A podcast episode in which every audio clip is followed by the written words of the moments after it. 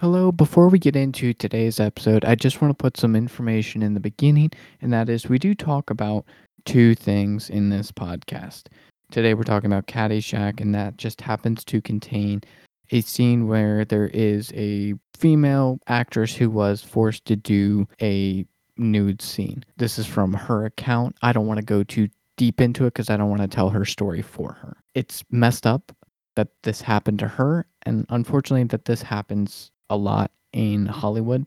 And I just want to make incredibly clear before we even get into the show that all of us are not okay with it. We don't stand by it. We do say this in the episode. It's messed up.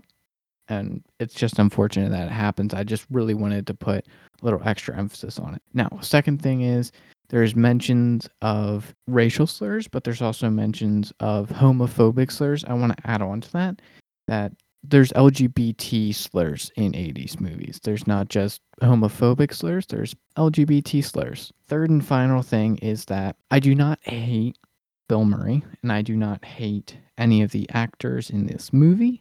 I just didn't enjoy Caddyshack, but that does not mean that these actors and these directors and these actresses are not incredibly talented people. I just didn't happen to enjoy their piece of work. With all of that said, I hope you enjoyed today's episode. Let's get on with the show. Warning the following content occasionally contains adult themes and language, which is not intended for all audiences. Listener discretion is advised.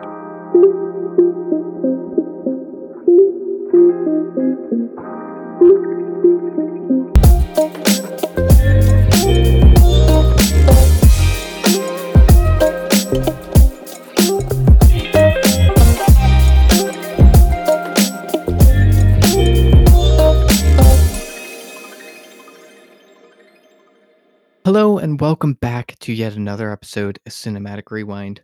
Joining me today are my usual co hosts, the Cookie Monster Hello there. and Regent. Hello, everyone. So, today we will be talking about the 1980s film Caddyshack. So, I literally just watched this for the first time last night, and I'm gonna be honest, I'd never heard of this until one of our listeners brought it up for us to watch. I had never seen any ads for this, no commercials. I had never heard anyone talk about this or even reference it. I went in completely blind. I had no clue what actors were in it, nothing. I'll definitely have some interesting things to say about this as the podcast goes on. So I want to ask both of you, and I'll start with Cookie. How did you first hear about this movie?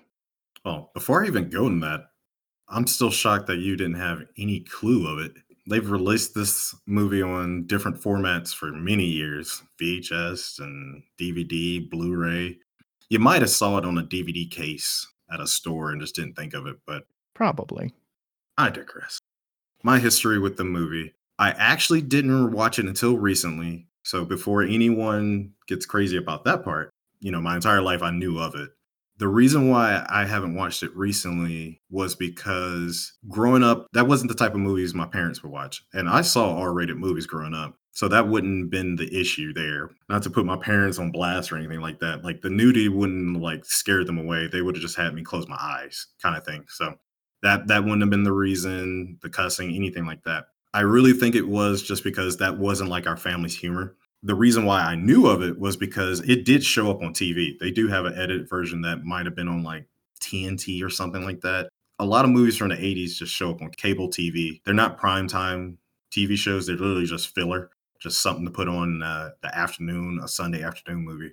I watched Saturday Night Live for a long time. So watching kind of like the history of Saturday Night Live, Bill Murray, Chevy Chase showed up a lot and they did reference Caddyshack because Bill Murray was still on SNL during this movie. So they definitely brought that up during like the history of SNL.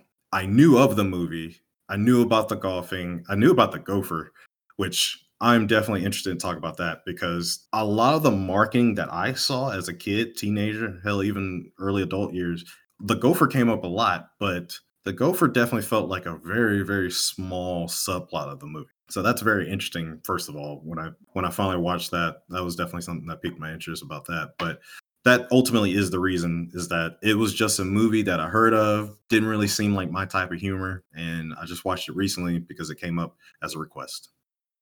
I think one of the biggest reasons I've never heard of this movie is just due to the fact of we didn't grow up around these types of movies. My parents didn't really watch a lot of Bill Murray's work. They watched, I think, two of his movies when I was younger that I can remember Ghostbusters and Groundhog Day, which I still haven't seen Groundhog Day either. We didn't really watch a lot of his work growing up or movies of this type, this type of humor. That might be one of the reasons why. To be fair, this movie isn't really made for children. Right. That's one thing I will defend about your parents not having you watch it because I'm giving my parents leeway because we just grew up differently, but I can't front. It's definitely not a movie I would think about showing my kids. Oh, no, no, no. Yeah, maybe the TV edited version. Yeah, I think it's innocent enough for the TV version because they take out all the nudity, they take out all the cussing. Everything else is family friendly, really. When you take out those kind of things for for TV. Actually, that's a good question. Did you even have access to like cable TV? Not for a long time, no. Okay. I can defend that. And by the time you were an adult, that's when you kind of switch, you know, you hit the switch anyway. Out of all the things you've ever brought up about why you couldn't watch stuff, this one I can actually defend. Right. Like, I'm not saying that they were wrong to not let me watch it, even as an adult. I don't care to watch it again.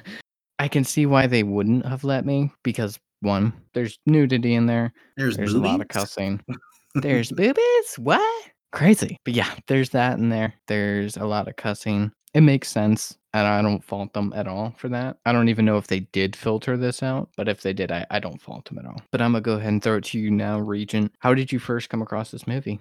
So with me, it was actually more so with my father because he is a rest of soul. He was a big fan of Rodney Dangerfield. My dad was very adamant about quoting the not uh, getting no respect and like any of his other shticks. I mean, I watched the Back to School movie that had him go back to I think college. That's my favorite Rodney Dangerfield movie.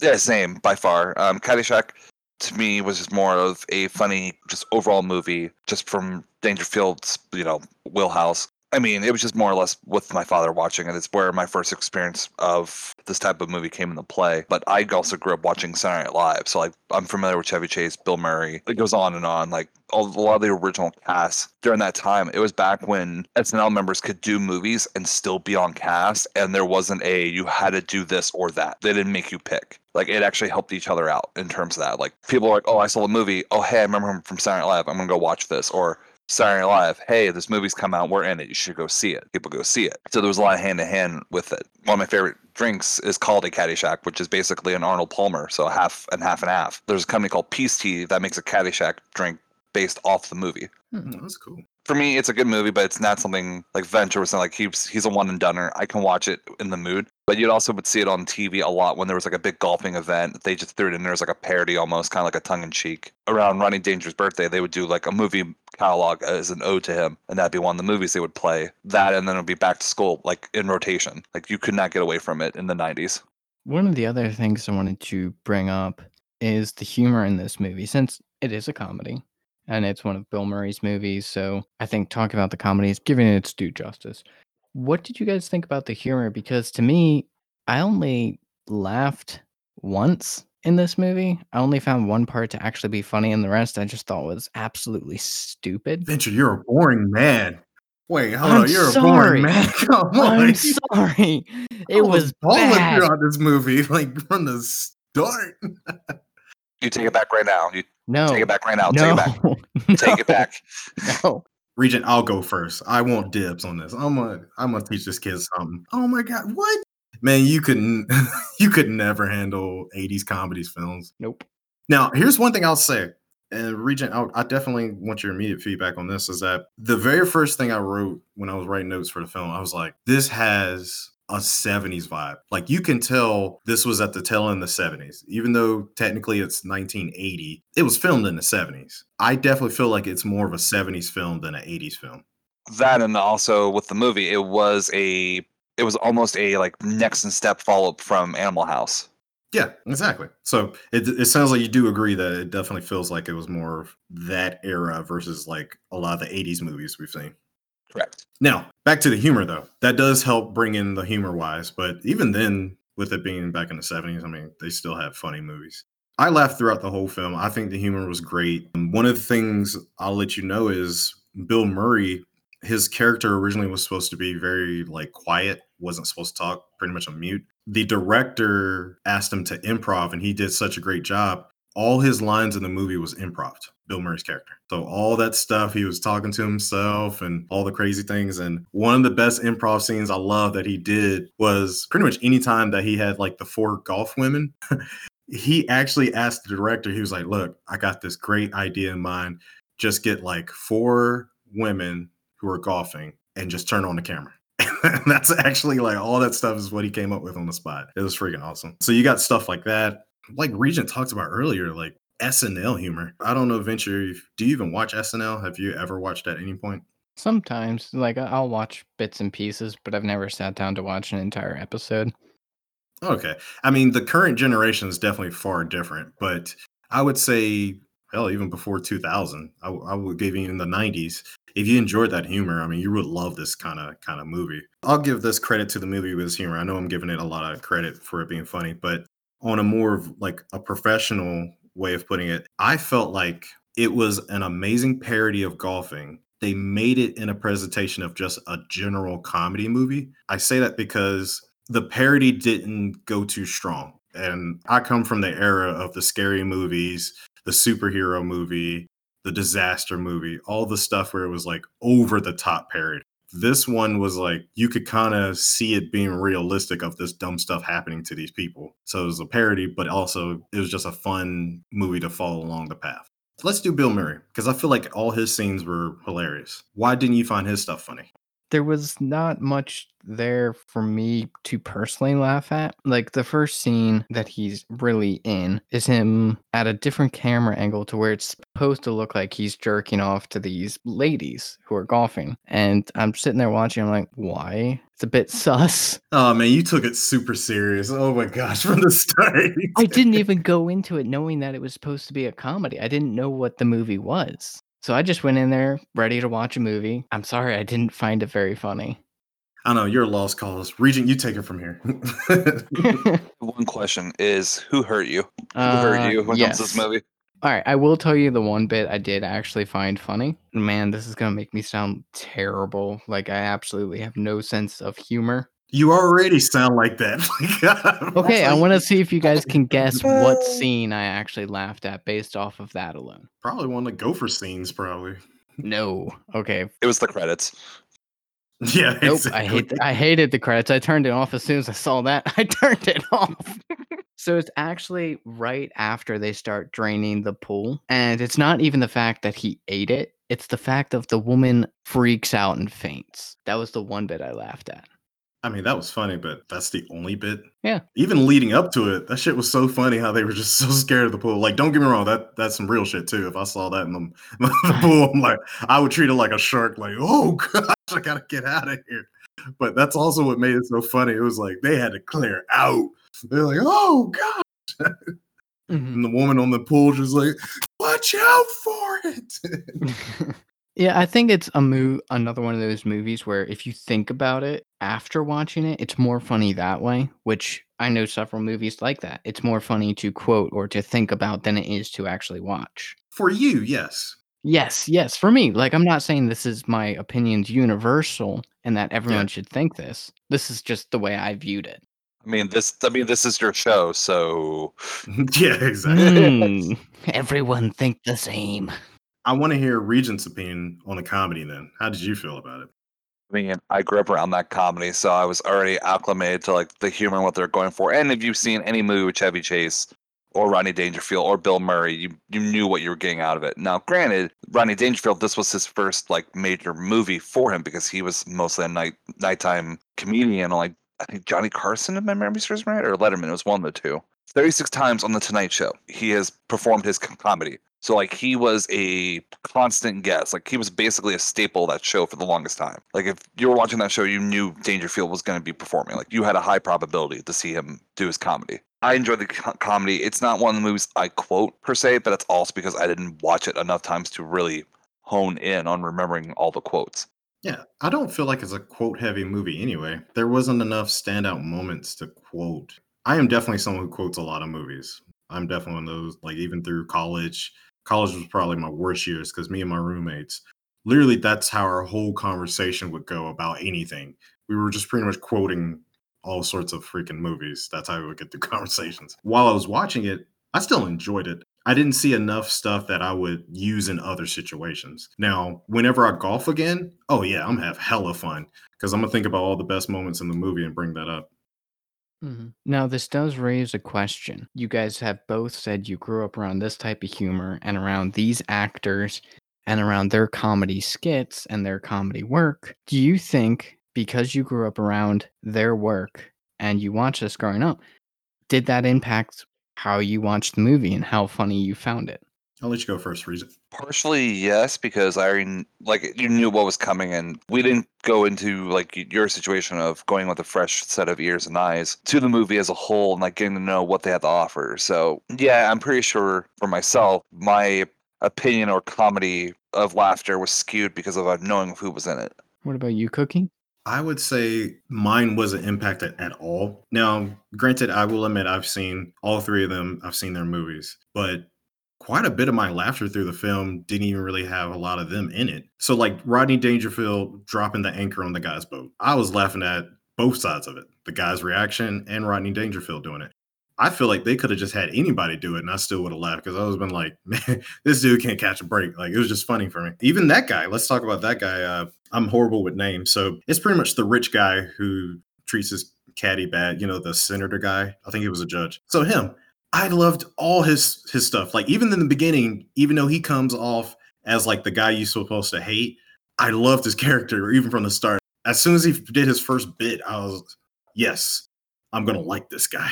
Not like I want to be him or anything, but just like enjoy his presence on film. He's a great example of where I would just laugh whenever he would just have his scenes because of just the comedic acting he would do. And he didn't even seem like it was that much of a comedy actor. He was just like really angry on things, or he would just do stupid stuff like kicking the golf ball. Like that shit was funny to me. Like he would like get the ball in places and would look around and start kicking it. Like that's that's humor that I enjoy. So it was just funny for that. You know, after all this shit he talks and he's like, hey, look away, kick the ball mm-hmm. and shit like that. So moments like that is a great example of why it did help bringing them in I would say I came with a bias, but it brought the humor up. It brought the humor to a level I would rewatch. I'll give you that. If they weren't in the film, I don't know if I would rewatch it. I would gladly rewatch it even now with some, you know, by myself or with somebody. If Bill Murray, Rodney Dangerfield, and Chevy Chase wasn't in it, then I can give you that. That I don't know if I would rewatch it. Mm-hmm. With that all being said, I'm going to say something a little bit controversial. You already did. Another one. Another one. Yeah, I was about to say another one. Let's just keep adding to the list. so I think the biggest thing this movie has going for it is people who are nostalgic for that type of humor and for Bill Murray. You have to remember too, Bill Murray has an entire lore dedicated to him, just about him in general. Doesn't matter about his acting. Like literally anything outside of that about him, it's all like urban legend. Mm-hmm. Like, and that's where he's such a popular, like, cult like figure in terms of like, you know, fandom and things like that. And I've seen people have like t shirts of just his face or, you know, like a poster of him um, just pointing at the screen, things like that. He does carry himself in a way that, like, he. He could literally play an international international man of mystery, and no one would be surprised whatsoever. Now, I do want to say that just because I didn't enjoy the movie or the humor or anything about it really does not mean that these actors or actresses or that the filmmakers are not talented or they're not very good at what they do. It's just not something I enjoyed. And that's to you listeners at home and to both of you. I think everyone involved in this movie is very talented. It's just not something I enjoyed. Oh yeah. Well, you can't always like everything you see. Right. Yeah, yeah. And most of the world, or at least I should say most of their gross disagree with you. So mm-hmm. that's that's also the nice thing. is like, yeah, I think a lot of people definitely enjoyed it. They've sold a lot and made a lot of money off the movie. Jumping off of that, actually, that makes sense for why I said my opinion is that all three of them that I spoke of, they improved a lot of things, improved a lot of scenes in the movie. That made it a good thing ultimately because I do feel like that helped the success. One of the reasons why I enjoyed it more. However, there was a negative behind it. Most of the staff hated that they improved. Ultimately, a lot of the stuff was cut that the other actors and actresses did to fit in a lot of the the top three improvs into the film. Hmm. Now, I'm not taking away from it, but I'm just pointing out how interesting it is because most of the staff actually hated that they did that, including him. Because when you look at the movie, it's a large cast that's in the film. A lot of characters actually play bigger roles. I mean, Chevy Chase character ultimately doesn't play that big of a role when you really think about it. That was something I picked up when I got to the end of the movie. I was like, the intro to the movie kind of made it look like he was going to play a bigger role. He's really just a side character, Mm-hmm. but he plays more emphasis because of his humor and his name. Not saying that the staff was wrong for being upset. It's just interesting because would the film been would have been successful, especially from a production standpoint. If you're investing all this money, paying for all these actors and actresses, was it the right move that they chose? Mhm. I think that's an important question to ask about a lot of comedy movies, especially since more comedy movies do improv than any other. Is would they be nearly as successful if these actors didn't take these liberties to improvise their scenes? Well, the biggest thing with the movie was that this the original studio that was able to say, "Hey, I'm on board with it." They had a contingency that they needed a star, or they were not going to go forward with the movie, and that's that's where Chase came into play. Hmm. Along that, with talking about making choices for the movie, there was a big issue. And I think you all picked up on it. I know I did, and I definitely feel Venture did. There's a lot of areas in the movie where it doesn't necessarily feel like a smooth transition to the next scene. Something will happen, this will kind of be out of place, or this will be just like some random subplot, and then it'll just cut back to the movie or like the main plot. The reason is because they had four and a half hours of a final cut of a film, and they had so many things going on, and no one could agree that eventually they just settled on one version of the film, and that's the one that everyone saw. I couldn't get too much in depth of who made the final decision, probably someone in the production group. That was already a big challenge for them is they cut out a lot of the movie, more than half, more than half of the final approved scenes. That does change the movie and actually does give some good perspective. One of the biggest things I did notice is the movie didn't feel consistent at all. There were so many narratives that were either opened or closed before you either got to see the closing of that said narrative or the opening. You're just there and you see Mhm. one thread ending and you see another one opening. It was confusing at some points because one of the th- threads I noticed is Danny Noonan's his character is pretty much if you take him out, the movie doesn't change that much. If you take his like backstory out and you just replace him with another caddy, the movie doesn't change pretty much at all. Oh, yeah, you're right about that. But he's supposed to be like the main character. You replace him with any of the other regular Joe Schmo caddy, and the movie changes nothing. Because you can have anyone go after a scholarship, but then at the end of the movie, he doesn't even really want it. He just, I'm going to go after money that I'm not even going to get. Yeah. That was one of the things I noticed. One potential way I saw is that they said it's either that this is the original script or one of the actors said that it was supposed to be that. But to the point is that the movie was supposed to be like a coming to age. That was their plan. If they couldn't get pretty much the main three, I'm just calling the trio, the, the three guys, if they couldn't get them on board, outside of their improv and humor and all that, that's essentially what the movie was supposed to be, was for that character. Danny was supposed to have a coming to age, just transition in life, you know, kind of one of those things he learns a big lesson. Those three guys were supposed to just help keep humor throughout the movie so it wouldn't get serious. But it ultimately they took the shine away. We go back to what I was I pointed out the question is if it was better or not. I was only interested in watching this because of those three. That's why they're on the front cover for a reason. I know, Cookie, you al- normally always come with some sort of interesting behind the scene information, which you've already brought some to the podcast. Is there anything else you want to bring up? Let's get into something juicy then. How about that? Let's talk about Cindy Morgan. That is the the blonde love interest in the film. That was a confusing character for me in the movie. I saw her hook up with two guys and I didn't understand what was the purpose. And I think that's another thing in the movie that definitely got cut is that why did she go from you know Chevy Chase and then to Danny? Like that would have been fine. Like, hey, you know, you can sleep with whoever you want, but it would have been nice for it to make sense. You know, was it that Chevy Chase character was just uninteresting, or he he wasn't able to open up, and then you found more of that chemistry with Danny? Like that would have been cool. I point that out because that really caught me off guard because I was like, hey, that's a lucky kid, and I enjoyed the scene. Like, hey, you know, kind of thing. I couldn't help but be confused because afterwards, it almost like they didn't really ever touch bases again with them doing anything. So it was like, was that just a random hookup or some shit? Like it led to the ultimate part of the whole with him trying to get out the house and all that kind of stuff.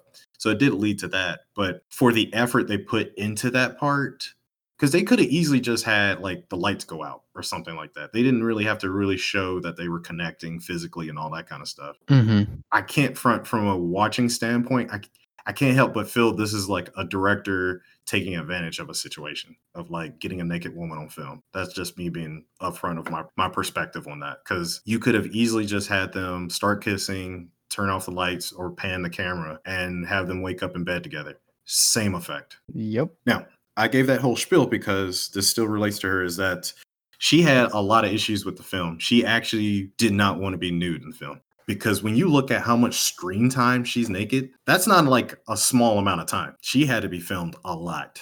Mhm. I mean, one second of being naked in front of people, especially like a filming cast, is going to be already like a lot of work and a lot of mental capacity. So to do multiple scenes, this is why this gets juicy, is because she's gone on record to pretty much say she was pressured into it and she was threatened that she would never be able to work in Hollywood again. Now, not to bring down the energy, but that's just unfortunately something that even I couldn't just hide. Like it was just a very interesting thing about the movie. I'm not going to speak on her behalf. I haven't done thorough research because to be honest, I'm I'm being careful about how much I want to dig into this kind of thing. But I'm just going by what she's put on record. So I say all that because I'm not going to necessarily say like I'm going to enjoy the movie less. I will defend that I saw no need for her to be naked in the film Mhm. at, at all. It did not change anything for me. I'm with you on that. That's terrible that that had that happened to her. That's happened. Unfortunately, happens a lot in Hollywood. I've heard so Yeah. many stories like that. For instance, Evangeline Lilly was forced to take her clothes off in Lost. I, I've actually never seen Lost, but this still sounds fucked up if she was forced to. So yeah, with this one, one of the only few things I don't enjoy about 80s movies and 70s too, I feel like 70s was actually worse. When it comes to nudity in film, I'm all good with it when it makes sense. Like I get people want to see sex scenes and all that kind of stuff, but I feel like there's a different place for things. If I'm watching a comedy film and you're trying to show this kid going through things and coming of age and stuff like that, I get that's kind of like the the thing that they always want to push is that the kid gets a hookup in some form, either the girl he's chasing or he gets with like a hot hot woman or cougar. Like I get all that stuff, but when we have to actually start seeing them naked is where I'm like, "Eh, this is too much. Like, Mhm. like I get the point, right? kind of thing. I point that out because not to turn this this particular podcast into a whole different conversation, but I do feel like it's it's something that annoys me when it's directors get away with getting some of their fantasies out there. I just I'm not going to sugarcoat it. That's just I'll say that and I'll leave it at that. But that's how I feel about that. Is like I feel like they take advantage of the situation. Michael Bay is pretty much just as bad, even though he doesn't get them naked. Michael Bay is the same way. Like he always got to get angles on the mm-hmm. models where it's like. Do you really got to get the camera that low on the ground up the skirt? And this is a robot movie. Like this is about robots, and you're selling kids toys. Why we got a camera up this girl's skirt? Like Mhm. it's stuff like that or i'm just like I, I can't sugarcoat that like this is just a director taking advantage of the situation Yeah, one of the instances where nudity in this movie sort of worked. Now, I don't know if this woman was also pressured into it, is during the pool scene. There's just a topless woman in the pool when everyone's getting rowdy and out of hand. That makes more sense than the sex scene. yeah that was funny i can't front when i saw that i bust out laughing because moms like I, you know i just call older women moms she was just like put put your bikini back on do this, do that. So I do agree. When you have things like that where they're quick shots, yeah, I, I doubt they are, but I'm not going to speak on their behalf either. I'm with you. I hope not. But with those, I mean, you could just hire a porn star to be naked in a pool. You're used to putting being naked, right? Yeah. All right, we'll pay you a hundred bucks for a day. Just be naked for like two minutes on screen, you know, kind of thing. Versus like you got to have any real acting or name behind it. Next time, I'm going to look to see what a movie is, because if it's a comedy, I might go into it looking for a laugh versus just going in and looking to watch a movie. I do agree. I think you should, from here on out, at least just get to a or ask us one or the other. So, like for example, one of my favorite '80s movies is the Beverly Hills Cop series, and also Lethal Weapon. Sometimes I go back and forth. Are they comedy movies? They're comedy movies to me, but they're also action films. They're action adventure films. That was one thing the 80s movies did so phenomenally well was that you didn't care. You wasn't caught up like, is this an action movie or is this a comedy movie? They had such a beautiful balance that you couldn't tell the difference. So that's a good example of where, like, yeah, I would say give Beverly Hills Cop a try, but you can look at it from a movie standpoint versus trying to only look at it as a comedy. Hmm. Okay. I will take that into consideration next time I watch one. To wrap up things, I do want to add a couple more items. Rodney Dangerfield. Actually, Venture, you do have to answer this question though. Uh oh. Do you know who Rodney Dangerfield was before you watched this? I had never seen any of his stuff. No. That's fair. I mean, he has his own little bit of a legacy. I, I hate to say a little bit, I think that's offensive, but you kind of get my point is that he has a legacy. He passed away in 2004. He he had a legacy more stronger in the 70s and 80s. Some some stuff in the 90s. That's how I got introduced to him was in the 90s, and then I watched some of the stuff on cable TV, the edited stuff, and some things on HBO. But I point that out is because with that being his first film, it was also he was kind of awkward on set that he was so new to acting that essentially the director he had to get to a point where to get Rodney to do the scene, he would say, because you know, you do action and all that stuff. they would do action, and Rodney would just literally just stand there, just staring at a wall. He's like, action. he just stand there. So they'll have a conversation like, hey, you good? He's like, oh, yeah, yeah, yeah. And he'll do action again. He's just still standing there. So he was like, okay, how about this? Like, you just do your thing. And he's like, oh, yeah, yeah, I can do that. So he would say this phrase, do your bit. And so any scene that Rodney was going to start, he would just say, do your bit. And that's how he would do the scene. I love Rodney's scenes because you could tell it was improv and it was phenomenal because he was like working the room just like a, a stand up comedian would. It was awesome for me to watch because it was like him in his natural element, not him acting. And I thought that was just really cool that essentially the director was like, just do your thing, fam. do your thing. Turn the cameras on, camera rolling. All right, let me do my thing. The other one, this was interesting. This goes back to how uh, the whole movie was originally supposed to be made and a lot of the plots that was cut out. Maggie, the girl that had the was pregnant, found out she wasn't that girl. You probably noticed her accent, right? Kind of felt out of place. She was supposed to be an exchange student. Oh. Never was talked about in the film. That's why she had an accent. And that makes the whole her being pregnant, that just heightens it even more because this is not just like some girl he probably grew up with. She was from another country as an exchange oh, student. No. she got potentially pregnant. But yeah, that even changes that to like, no wonder that was even worse when she was just like, oh no, kind of thing. I'm pregnant. But yeah, that's my wrap up on that one. I will give my final notes for this. I enjoyed the movie. I will watch again at some point. Uh, I have friends who've told me it was good, so they were excited that we were going to talk about this. I can't help but I got to bring up that Jew, Catholic, and the color boy joke. I was so happy that that was like the only racist thing in the movie because I was so worried. I was like, oh man, please, please don't make this like a recurring joke in the movie. Yeah. Colors, in bombs. Thankfully, they just did that. That just goes back to the 80s vibe where 80s movies usually have one or two really fucked up racial slurs or like homosexual slurs, th- things like that. Just offensive slurs essentially across the whole board, really. They usually have one or two and they they do that because unfortunately it's to relate to the norm. Society finds that normal. So you kind of like acknowledge it in the film. I'm not giving them an excuse to it, but I feel like that's why they add those things into the movie because it's like, unfortunately, this is actually a regular thing, and we want to acknowledge this in a humorous way. Right. But love the movie. I do recommend it to people who love comedy. It is unfortunate that you weren't able to laugh at as much as we have, but I can definitely understand and respect it, especially since you come from a different generation. hmm Yeah, that's not to say that it's a bad movie.